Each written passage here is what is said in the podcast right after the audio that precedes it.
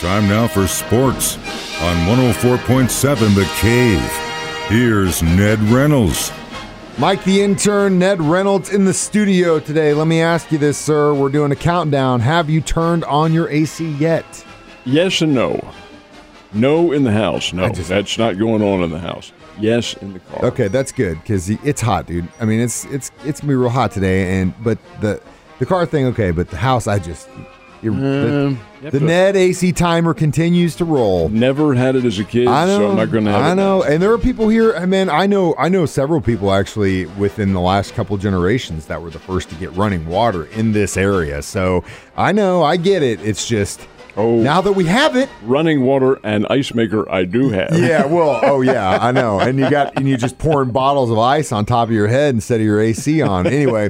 That's besides the point. Is it going to be this hot during the U S Open this weekend? Well, it's out in uh, uh, San Diego, actually La Jolla, which is just south of San Diego, and doesn't really get blistering hot out there because you're right on the ocean. So you get the ocean breeze coming in, but it gets pretty toasty. Oh, yeah, and that sun. In the, in the eighties. And the one thing about San Diego that makes it such a such a haven is that it's usually always sunny. Oh, I, man, that town is a gorgeous, gorgeous place. I hate California. Love Southern, love Northern. This is that middle part. I'm just like, eh. Anyway, who leads the field? Well, it's not over yet, interestingly enough. Of course, they're on Pacific time out there, but nonetheless, darkness interfered with just a few holes to play. And as it stopped play, there is a tie for the lead. Russell Henley, who is a, I, I won't say him virtual unknown, but he isn't one of the big names, has a four under par. And with two more holes to play, Louis Oosthuizen has a four under par. Those two would be in the lead if that's the way it ended. Now, the field behind it is really closely packed. Anybody can win this thing. It's a really tough course, really tough, Torrey Pines South. And it plays very long and hard. It's right on the ocean. It is a beautiful, beautiful course.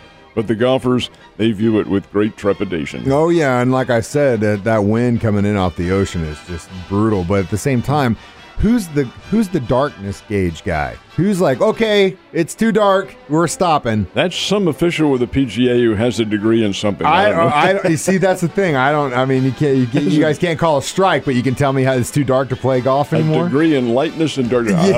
Oh, let me let me contemplate that. I wonder if they use the same thing. They check uh, window tints on. You know, one of those little meters. If Who knows? They, if they do, they failed miserably. Yeah. Well, you know, it is what it is, and uh, anything for the game. So track and field is one of Olympic Games mainstays, and we're getting really close to the Summer Olympics, aren't we? We are about a month and a half away from going to Tokyo, and the U S track and field, which is one of the big deals, as you just mentioned. The time trials, which go for a week, begin today out at uh, Eugene, Oregon, at Hayward Stadium, which has been remodeled. That's one of the great focal points of track and field in the United States, University of Oregon. And that's where all the hopefuls will gather, and there are several hundred of them who are vying for places on the U S Olympic team. U S Olympic Track and Field Competition U S A has dominated in that competition and wants to continue doing that in the sprints and in the field events as well. While the Europeans do have a bit of an advantage there, uh, the U S A would really like to come on. Anyway, the time trials to qualify for the U S, te- uh, U S Olympic team begin today, run for one week. It ends next Sunday, June the twenty-seventh. Man. Crazy. And last but not least, uh, we still have some college baseball to play, don't we? We do indeed. The College Baseball World Series opens up in Omaha. This is the eight. This is the final eight, the elite eight of baseball. And they play double elimination up in Omaha, Nebraska, which is the traditional site of the College World Series. Should be a very interesting competition. Uh, Arkansas, the number one team, is not there. They were knocked out by North Carolina State. North Carolina State's pretty good, folks. They have a chance. Former national champion Vanderbilt is in there. They have a really, really good team, as do the Texas Longhorns, also a former national champ. There are any number of teams. I'll tell you who the dark horse is, in my opinion. It's Mississippi State. I agree with you, Mississippi one hundred ten percent. State is really a strong program. They've been there yeah. many, many times before. They've produced any number of Major League ball Some players. Could say the Alabama of college baseball. In a sense, they are. Uh, they did win their regional, of course, and they play consistently year in and year out. Uh, very, very good baseball. It, it'll be uh, it'll be a lot of fun. All that coming up, and it runs for a week. It's double elimination. It's a good uh, good program down there, Mississippi State. We all can't have everything though, that's for sure. Saint Louis Cardinals, man, had a had a real tough time with a team they should have beat. consistently, even though they did get the wins against the Marlins, didn't look so good. So I wasn't feeling very good against Atlanta last night. One what ended that, up happening? Well, the, the Cardinals against the Miami Marlins did not really hit the ball. Miami can't hit it at all. They're just a very weak offensive team. They're a very strong pitching team. Now, you might remember they were close games, two to nothing and or two to one, I should say, and one to nothing. They were two of the games. I think the other was three to two, if I'm not mistaken. But the Cardinals didn't really hit the cover off the ball. Well, they certainly did not last night.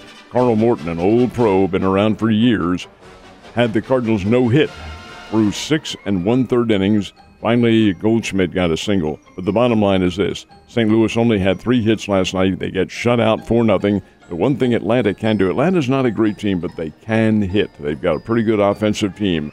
Ronald Acuna and guys like that, Freddie Freeman, these guys can hit the baseball, and they did. Got a four nothing win over the Cardinals, so the Redbirds lose a game in the standings because the Cubs won, so it's back to four games out of first place. Problem is with the Cardinals, it isn't just the Cubs they're chasing. The Reds and the Brewers mm-hmm. are also in front of them. And they're all about the uh, same level of difficulty, so it's not going to be an easy rest of the season. Now we're getting to the point where we can't say, hey, it's a long season anymore because we're almost to the All-Star break.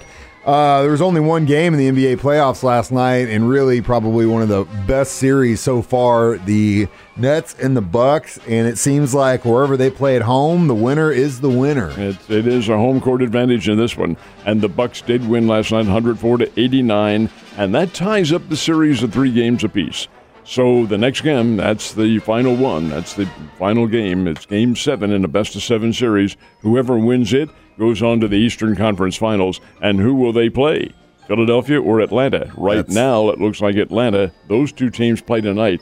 The Hawks, Atlanta Hawks, surprisingly lead that series three games to two, and game six tonight is in Atlanta. Watch Whoa, out. That may be a big surprise. Watch out. I know you're secretly rooting for your seventy-sixers a little bit. Come on. fifty just, years ago it d- would have. Just yeah. a little bit. It's in there still. I can see a little little shimmer of fire in there. Just a little bit.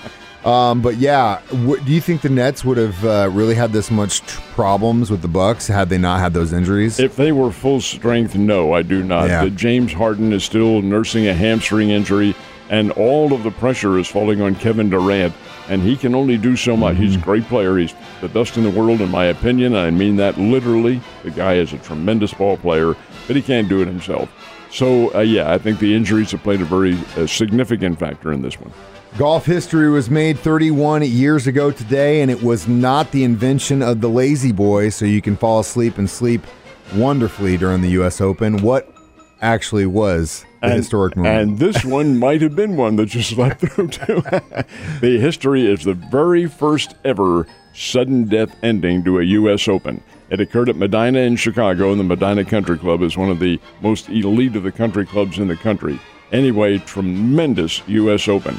Hale Irwin, Joplin, Missouri native, and Mike Donald in a tie at the end of regulation. Now, you, under U S Open rules, you play the next day another eighteen holes. They were still tied. So the official said, my goodness, we can't play a second day here. We're getting into the schedule. That was the first ever sudden death, and two holes later in that sudden death, Hale Irwin won his third U S Open championship. First time ever for a sudden death in U S Open.